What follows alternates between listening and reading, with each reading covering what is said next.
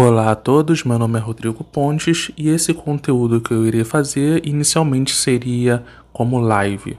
Devido a alguns problemas técnicos, estou fazendo ele em formato de podcast. Porém, você que tiver alguma dúvida, pode deixar nos comentários do vídeo no YouTube ou pode também me procurar nas redes sociais para tirar alguma dúvida que eu irei lhe responder de imediato e, se for o caso, farei um vídeo específico falando sobre a sua dúvida.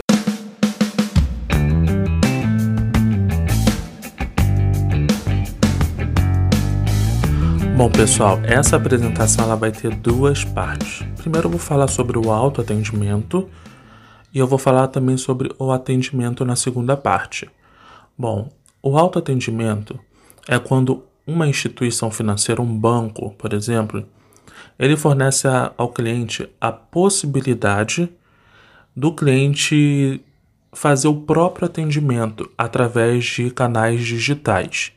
Esses canais digitais, um dos mais famosos e sempre presentes são os caixas eletrônicos, também conhecidos como terminal de autoatendimento, TAA, aonde o cliente ele pode ir para fazer saque, tirar extrato, é, configurar senha, bloquear senha, desbloquear senha, dentre outros serviços bancários também que estão disponíveis.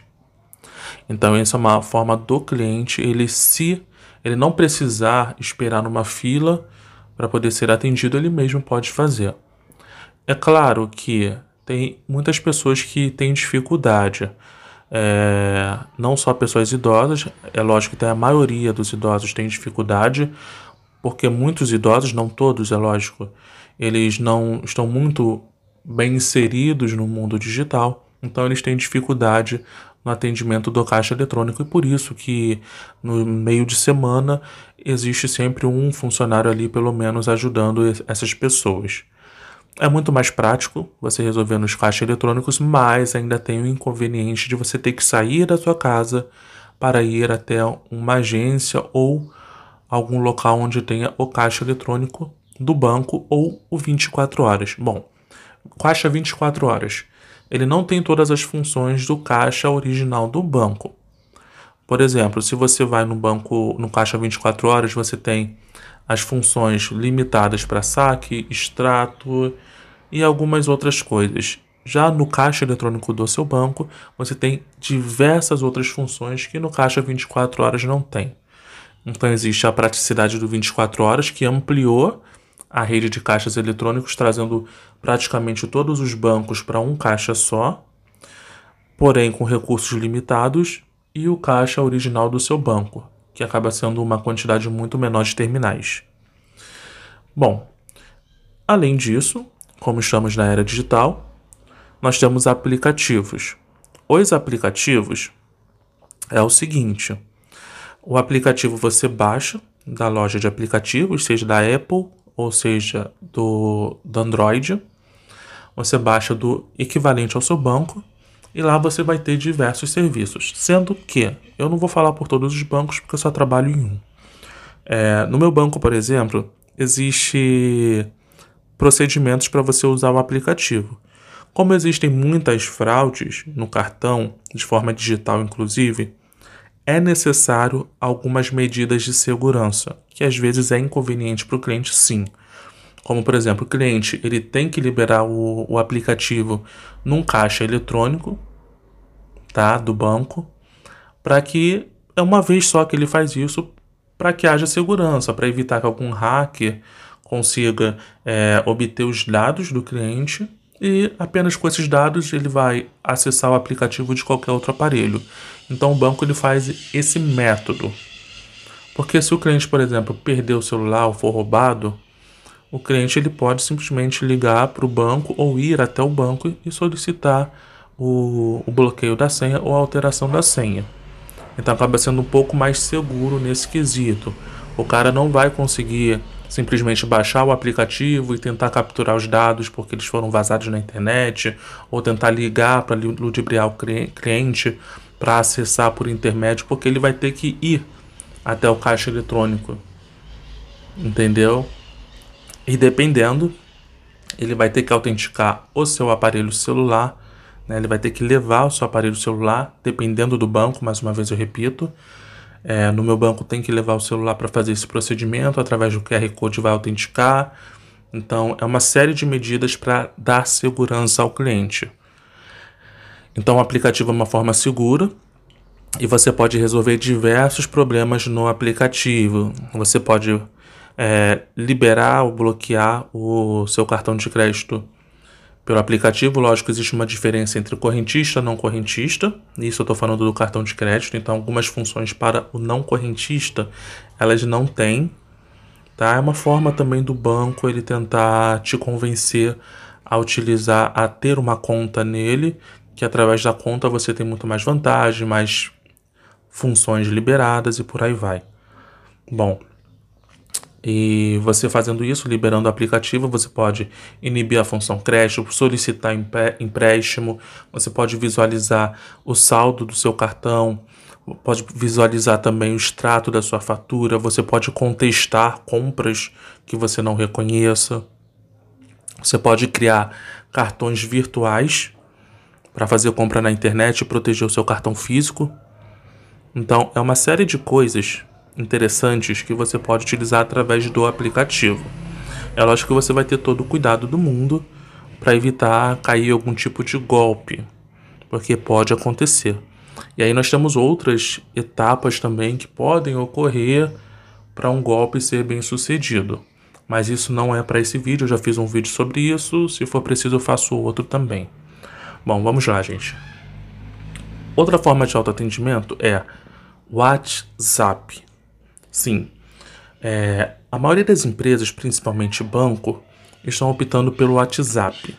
Pelo WhatsApp existem duas formas de atendimento. A primeira, você é atendido por um, por um bot eletrônico. Esse bot ele tem algumas funções específicas que se você enviar os comandos, não comando de voz, comando de texto escrito. Qualquer, às vezes você só manda uma mensagem qualquer lá, aí ele vai te saudar o bot e vai te dar as opções. Ó, se você quiser saber quais são os serviços, digite isso. Ou se você quiser é, um atendimento humano, digite isso. E é isso que eu ia falar. Tem atendimento por bot, tá? Que é um atendimento totalmente automático. E você consegue acessar diversos serviços. Se você tiver dificuldade, existem comandos específicos para você ter um atendimento humano por WhatsApp. Então o atendente ele vai estar entrando em contato contigo pelo WhatsApp e você vai estar conversando por WhatsApp com um funcionário do banco e estar resolvendo o seu problema também. É lógico que tem que ver quais os serviços são utilizados pelo seu banco via WhatsApp. No banco que eu trabalho, praticamente todos. Alguns não têm, até mesmo por questão de segurança, alguns procedimentos não podem ser feitos dessa forma. Tá? É, outra forma também você pode acessar o, o seu banco, o seu cartão de crédito pelo seu navegador, pelo site específico do banco, lógico, fazendo todas as medidas de segurança. No banco onde eu trabalho, por exemplo, você tem que ir no caixa eletrônico para autorizar o seu, o seu computador. É lógico, previamente você vai acessar o site. Lá no site você vai solicitar a liberação do seu aparelho, do seu computador e aí você vai no caixa eletrônico. No caixa eletrônico vai estar registrado o seu acesso e você vai confirmar o acesso no caixa eletrônico ao seu computador. Existe também um módulo de segurança que você precisa instalar na sua máquina, que são medidas para evitar o hackeamento ou vazamento de dados também quando você acessa o site do banco. Então, isso também é uma forma de autoatendimento. Bom, o atendimento ele é relacionado a tudo aquilo que você faz que você precisa receber orientações ou informações de um atendente. Mesmo pelo WhatsApp, a partir do momento que você solicita um bot que você quer um atendimento humano, isso já não é mais autoatendimento, já passou a ser atendimento. Fora isso, você tem os meios convencionais, que é ir até a agência, para ter o um atendimento específico sobre o cartão, ou você pode ligar. né? Você liga para uma central de atendimento do cartão essa central de atendimento do cartão tem setores específicos, dependendo da sua solicitação, do serviço que você quer ou da informação, ele vai te dar opções para você digitar ou falar. Falar depende um pouco também. Eu acredito que para banco hoje em dia ainda não tem a opção de falar, tá? Pelo menos eu não conheço. Mas a opção de digitar opções, por exemplo, se você quer bloquear o seu cartão, cartão por perda ou roubo, então você tecla o número do seu cartão e digita não sei o que, digita não sei o que lá.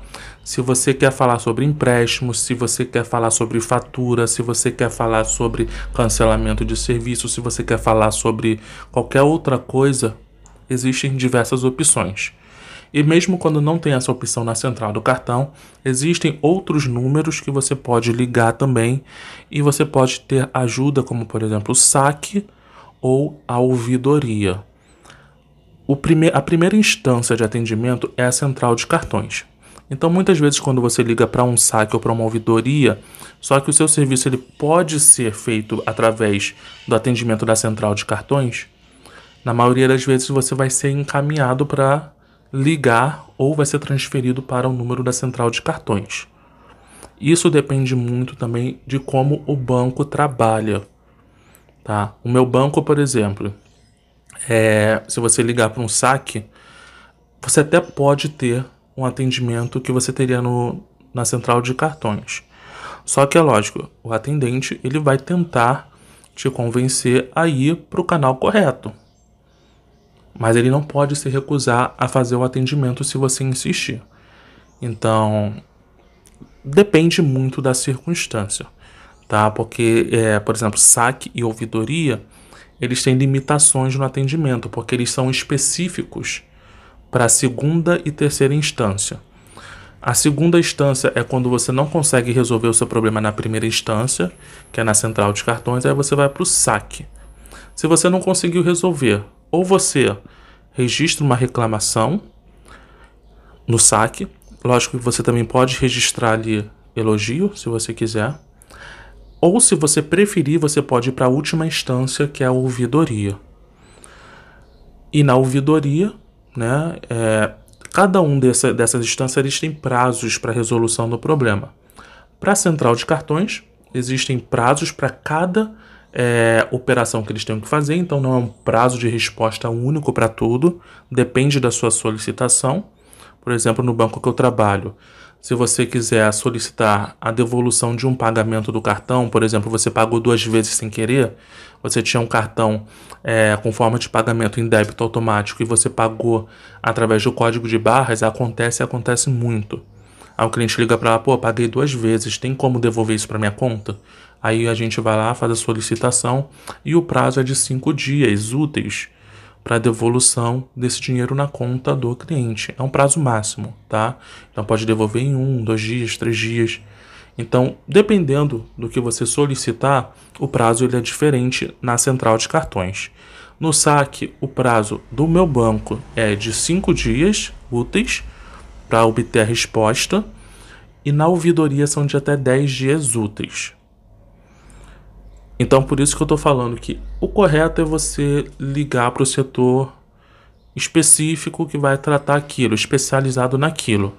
É claro que o cliente ele não tem a obrigação de saber, de conhecer qual é setor específico, mas a primeira instância sempre é aquela que vai te informar o que você deve fazer. Se você liga na primeira instância, mas o seu atendimento tem que ser de saque ou de ouvidoria, porque está acima da alçada, eles vão te informar. Da mesma forma que se no saque ou na ouvidoria for um assunto que tem que ser tratado em primeira ou em segunda instância, eles também irão informar. Então, esse é um atendimento prestado via telefone. Além desse atendimento, tem atendimento presencial, que é feito na agência. A agência, eles no banco que eu trabalho, eles não conhecem muito sobre os serviços, sobre os procedimentos de cartão. Eles até têm acesso a essas informações, mas eles têm o serviço da central de atendimento a agências, que já é, já é o meu setor. Então, o gerente ou o funcionário do banco ele liga para essa central, é, para essa central de atendimento exclusivo para agência e nós damos a orientação para eles. Tá? Ajudamos eles a resolver determinados assuntos que eles não conhecem ou que não é permitido que eles façam, somente a central pode fazer. Então existe esse tipo de atendimento também, quando a pessoa vai presencialmente na agência. É, Existem alguns outros é, atendimentos, não é na verdade atendimento que eu iria falar. É, existe o telemarketing ativo, que é quando um funcionário que trabalha na central ele liga para o cliente. Na maioria das vezes o cliente ele desconfia com razão de que aquilo é um golpe é, e às vezes não quer atender ou então fala não você é um golpista não vou te atender não não liga mais para aqui senão eu vou chamar a polícia. Acontece. Acontece sim, tá, gente?